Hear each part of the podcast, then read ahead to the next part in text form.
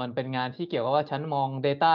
บริษัทต่างๆมี Data แล้วฉันจะเอาข้อมูลพวกนี้เอาไปใช้ประโยชน์ธุรกิจยังไงหรือมีคำถามทางธุรกิจที่อยากจะหาคำตอบเช่นสมมุติเรามีแคมเปญมาร์เก็ตติ้งอะไรใหม่ๆแล้วแคมเปญนี้มีประโยชน์เพิ่มยอดขายขึ้นจริงหรือเปล่าไปถามพี่ๆในบริษัทว่าเขามีโปรเซสการทำงานอะไรเราช่วยแก้ปัญหาเพนพอยต์อะไรของพวกเขาได้บ้างเพื่อที่เราจะสร้างนวัตกรรมใหม่ๆเพื่อตอบโจทย์ลูกค้าเวลาอินเทอร์วิวเนี่ยเอาจริงแล้วเรื่องที่สำคัญที่สุดน่าจะเป็นเรื่อง attitude กับ communication ของตัวเองมากกว่า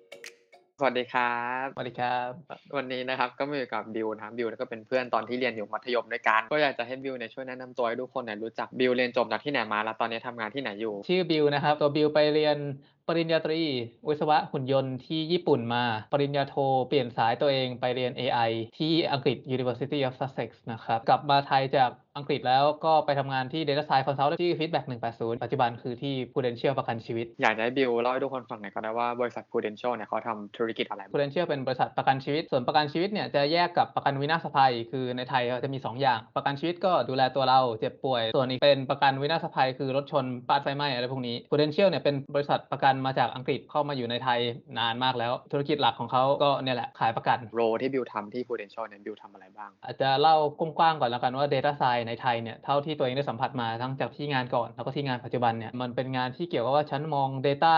บริษัทต่างๆมี Data แล้วฉันจะเอาข้อมูลพวกนี้เอาไปใช้ประโยชน์ธุรกิจยังไงหรือมีคำถามทางธุรกิจที่อยากจะหาคำตอบเช่นสมมุติเรามีแคมเปญมาร์เก็ตติ้งอะไรใหม่ๆแล้วแคมเปญนี้มีประโยชน์เพิ่มยอดขายขึ้นจริงหรือเปล่าซึ่งในไทย Data Science เนี่ยยังไม่ได้ถึงจุดอิ่มตัวในขณะที่ว่าเราในฐานะ Data Science จะนั่งดูแค่เทคนิคอย่างเดียวได้ถ้าเรามองต่างประเทศอย่างอเมริกาอังกฤษหรือประเทศที่เขามีทีมงาน Data Scienceจนอิ่มตัวแล้วเนี่ยคนที่ทำ Data Science เนี่ยคือฉันจะโฟกัสแค่เรื่องเทคนิคฉันจะมองแค่โมเดลฉันจะมองแค่สูตรเลขว่าเฮ้ยทำยังไงฉันถึงจะพูฟสถิติตัวนี้ให้ได้หรือฉันจะดันเลขตรงนี้ให้ได้ถึงเป้าแต่ในไทยเนี่ยด้วยความที่ศาสตร์มันยังไม่อิ่มตัวขนาดนั้นเนี่ยเรายังต้องเราในฐานะ Data Science เนี่ยยังต้องออกไปคุยกับคนด้วยว่าเฮ้ยขอโทษนะครับสมมติมาร์คเป็น Business User มาถามเฮ้ยบิวช่วยทำ1 2 3หน่อยแบบอยากจะรู้อยากถามเนี่ยเราในฐานะ Data Science เนี่ยมีหน้าที่ที่จะต้องซักถามเพิ่มด้วยว่าพี่มาร์คมีความหมายแบบนี้หรือเปล่าพี่มาร์คมีโจทย์แบบเนี้ยใช่หรือเปล่าแล้วเราตีความอันนี้คืองาน Data Science จากมุมที่บิวสัมผัสมาได้แล้วกันนะฮะก็คือมันจะไม่ได้แค่เทคนิคอย่างเดียวที่ Prudential ตำแหน่งเต็มชื่อ AI Specialist เป็น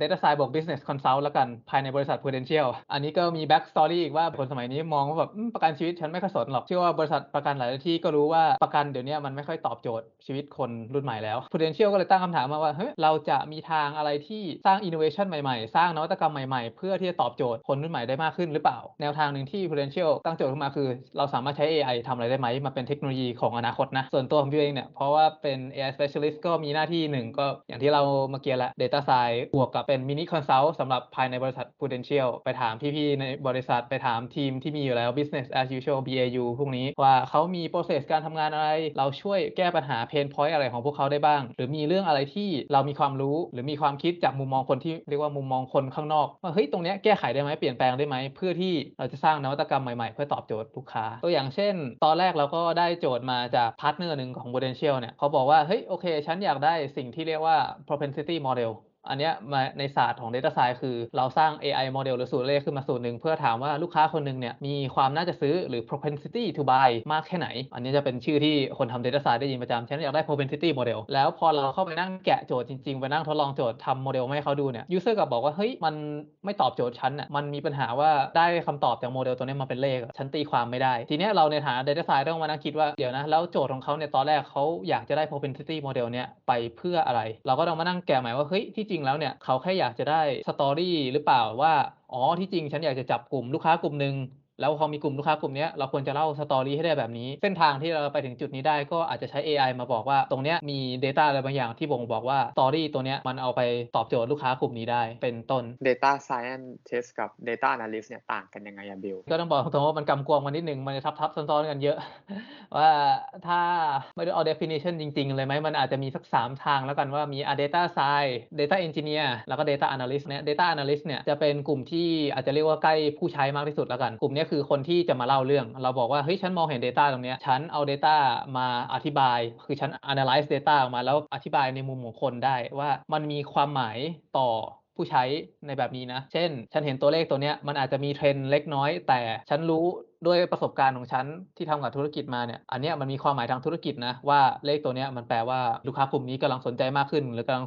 งสูญเสียความสนใจอะไรเป็นต้นอันที่ 2 Data Engineer เขาดูเรื่องระบบการไหลเข้าออกของ Data ทั้งหมดเลย Infrastructure ฉันจะช่องเช่าระบบคอมอะไรฉันจะต้องเปิดให้ Data ไหลเข้ามาทุกกี่นาทีประมวลผลเพื่อได้คำตอบออกไปให้ผู้ใช้อันนี้ก็เหมือนทีม IT ของฝั่ง Data แล้วกันส่วนสุดท้ายเนี่ยที่เป็น Data Science เนี่ยเอาจริงๆแล้วเนี่ยควรจะเป็นกลุ่มคนที่เน้นเรื่องสแตทที่จริงเนี่ยถ้าอยากจะตอบคำถามเนี้ยเช่นเราทำแคมเปญใหม่มันมีผลให้ยอดขายดีขึ้นจริงหรือเปล่าเนี่ยฉันควรจะใช้โมเดลสแตทอะไรฉันควรจะใช้สูตรสแตทอะไรเพื่อมาตอบโจทย์นี้แล้วเรามานั่งถกกันว่ามันต้องเป็นสูตรเลขแบบนี้นะเพื่อที่จะได้คำตอบที่ถูกต้องอยากจะให้บิวลองเล่าให้ฟังหน่อยก็ได้ว่าสมมุติใน1วันหรือว่าในช่วงระยะเวลา1เดือนหรือ1อาทิตย์เนี่ยบิวทำอะไรบ้างอ่ะด้วยทีมของบิวเองเนี่ยมันจะไม่แน่นอนว่าเฮ้ยวันนี้ฉันจะทำตรงเนี้ยหรือฉันจะทำอย่างอื่นอย่างเงี้ยมันขึ้นอยู่กับว่าตอนเนี้ยเรามีโปรเจกต์อะไรที่น่าสนใจภายในบริษัทที่ต้องทำบ้างหรือเรามี prioritize อะไรยังไงบ้างอ่ะแล้วทีเนี้ยสมมติบิวได้โปรเจกต์ตรงนี้มาปุ๊บก่อนอื่นบิวก็ต้องเริ่มคุยกับทาง user ก่อนคือเก็บ user requirement ก่อนว่าเฮ้ยผู้ใช้คนเนี้ยเขาบอกเขาอยากได้โจทย์เงี้ยหรือเรามีโจทย์เงี้ยใครสักคนให้มา manager เราก็ได้หรือแบบผู้ใหญ่คนไหนก็ได้เราก็ต้องไปศึกษาว่าอันเนี้ยโจทย์มันเกี่ยวอะไรกันแน่ที่เราได้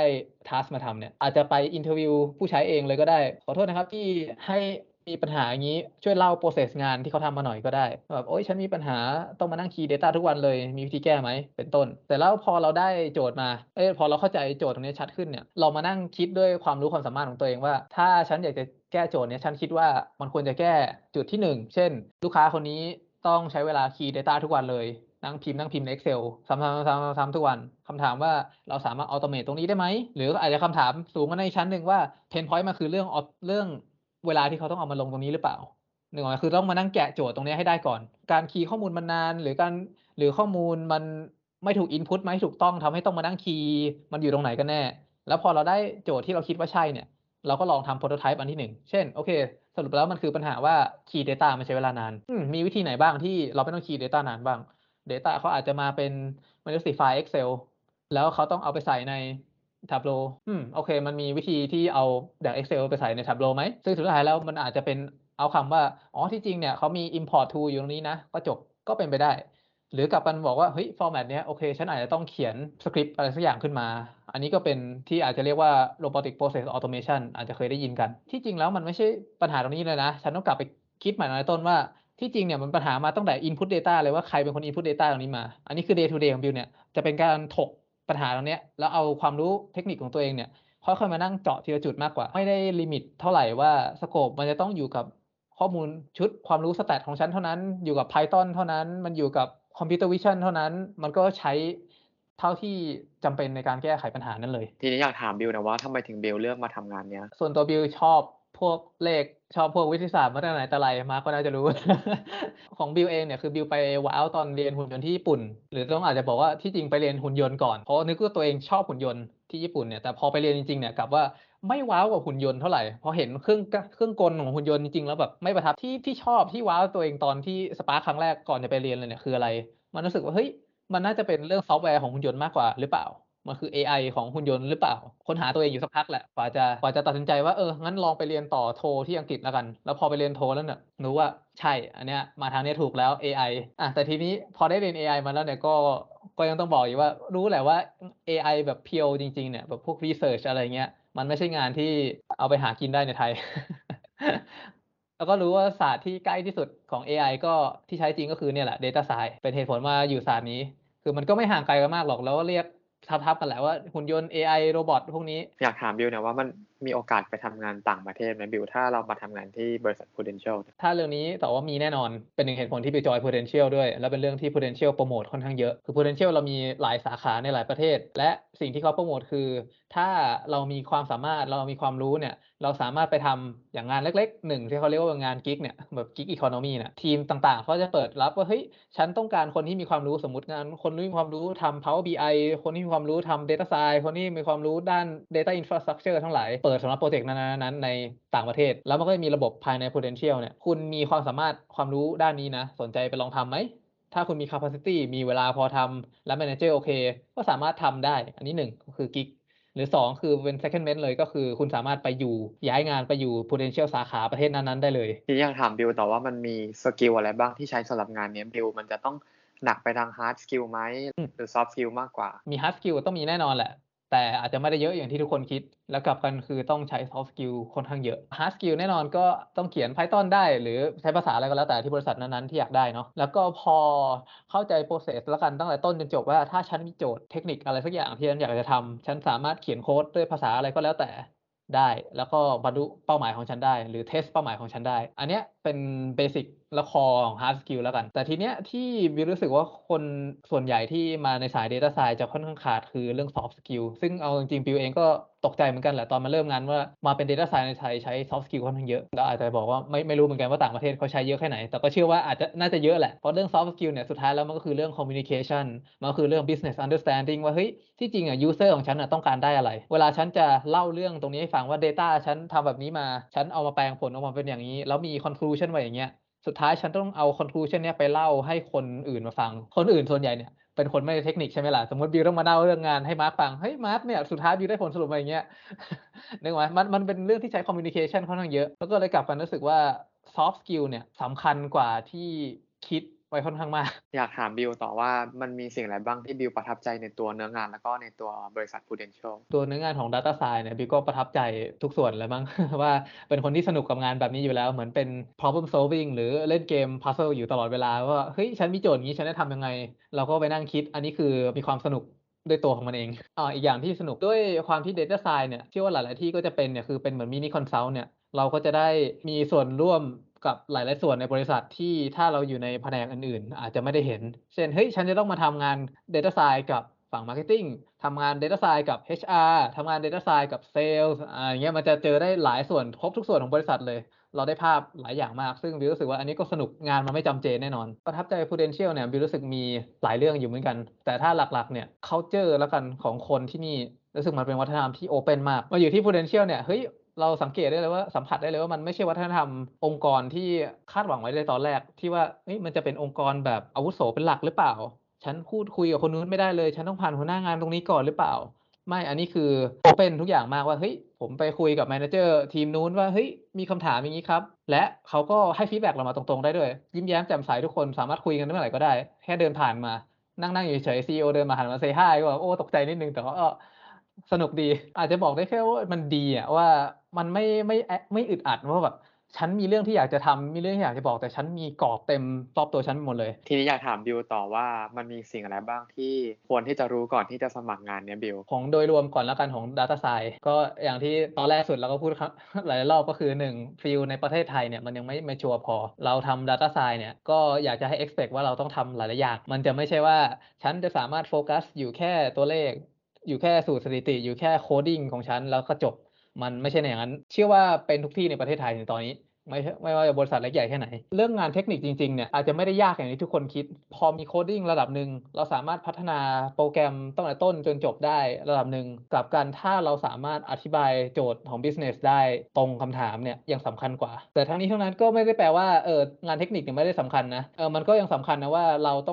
ราต้องคอยวิ่งหาความรู้ใหม่ๆตลอดเราต้องใช้ทักษะของเราเนี่ยเพื่อหาคำตอบที่ถูกต้องมาตอบ business user เพราะเขาไม่สามารถหาคำตอบนั้นแทนเราได้ถ้าเราให้คำตอบที่เขาผิดไปเหมือนเราเป็นเซนเซอร์ที่ไม่ดีบอกเขาผิด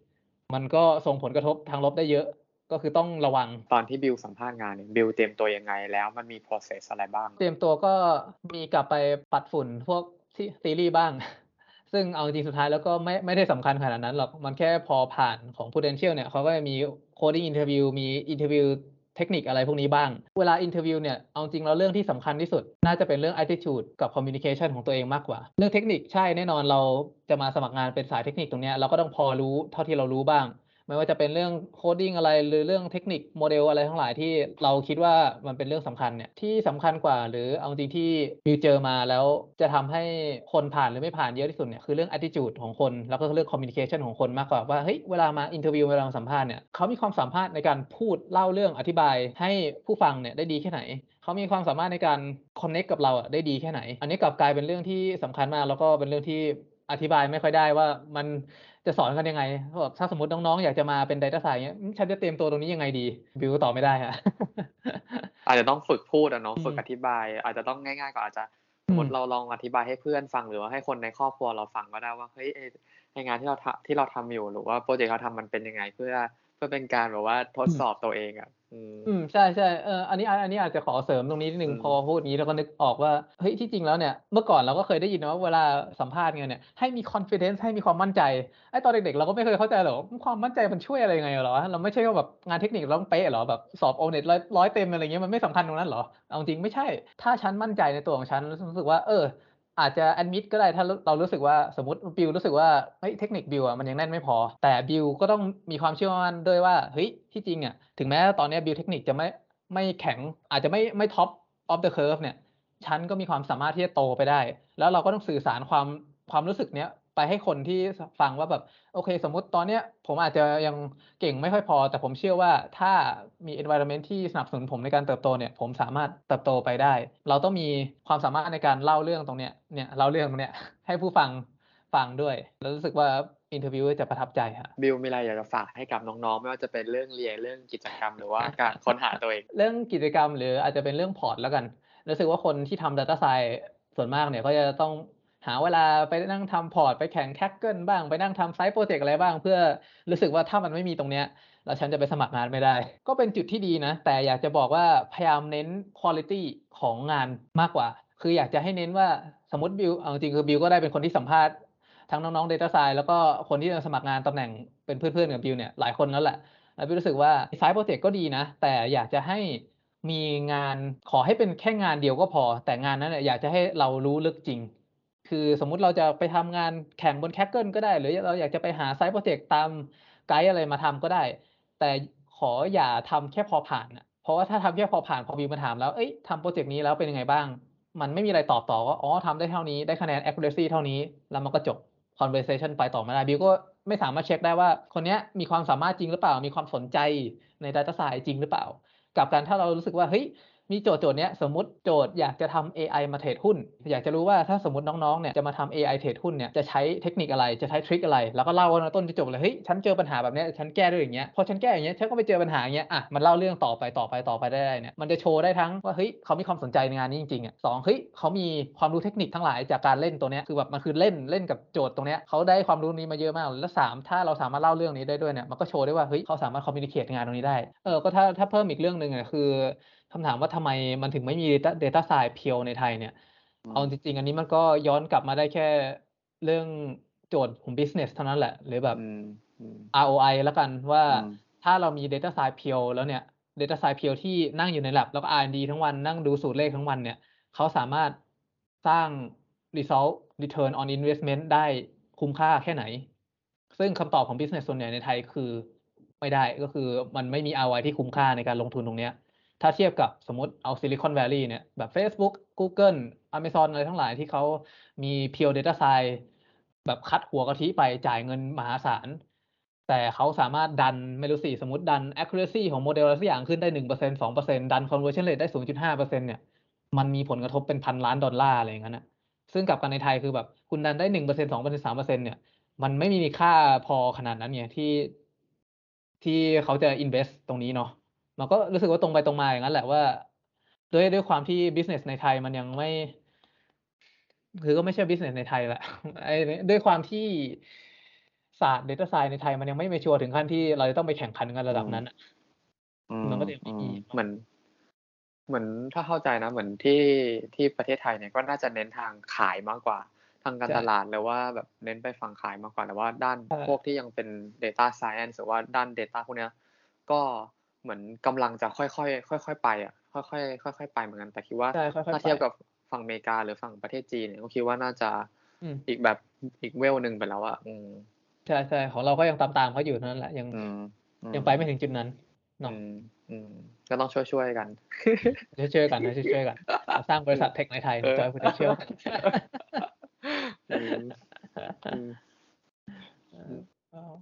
โอเคบิลได้หวังว่าจะไม่ทำให้การ edit ยากก็ขอบคุณบิวมากที่มาแชร์ตัวเนื้องานแล้วให้ทุกคนฟังว่า Data Science เนี่ยทำอะไรบ้างเนาะแล้วก็ถ้าใครมีคำถามอะไรเนี่ยสามารถคอมเมนต์มาได้เดี๋ยวอาจจะขอรวบรวมแล้วมาถามบิวละกันได้เลยครับมาร์คได้ถ้าสมมติว่าถ้ามีใครสนใจอยากจะสมัครงานที่ Prudential เนี่ยสามารถให้บิวช่วย refer ให้ได้ไหมได้เลยครับผมเมื่อกี้บิวบอกว่าต้องการคนอยู่พอดีเนาะคนน่าจะต้องการเยอะอยู่ใช่ทีมเราปัจจุบันยังมีช่องเปิดอยู่อีกประมาณ5หรือ6ช่องสำหรับ AI Specialist ครับได้ก็ถ้าใครอยากทำงานที่ Prudential ด้าน AI ก็มาสมัครได้เดี๋ยวยังไงก็ติดต่อมาทางเพจก็ได้เดี๋ยวลิงก์ให้บิวอีกทีละกันได้เลยครับได้ครับขอบคุณมากนะบิวขอบคุณมากครับมาร์คขอบคุณครับบ๊ายบายครับสวัสดีครับ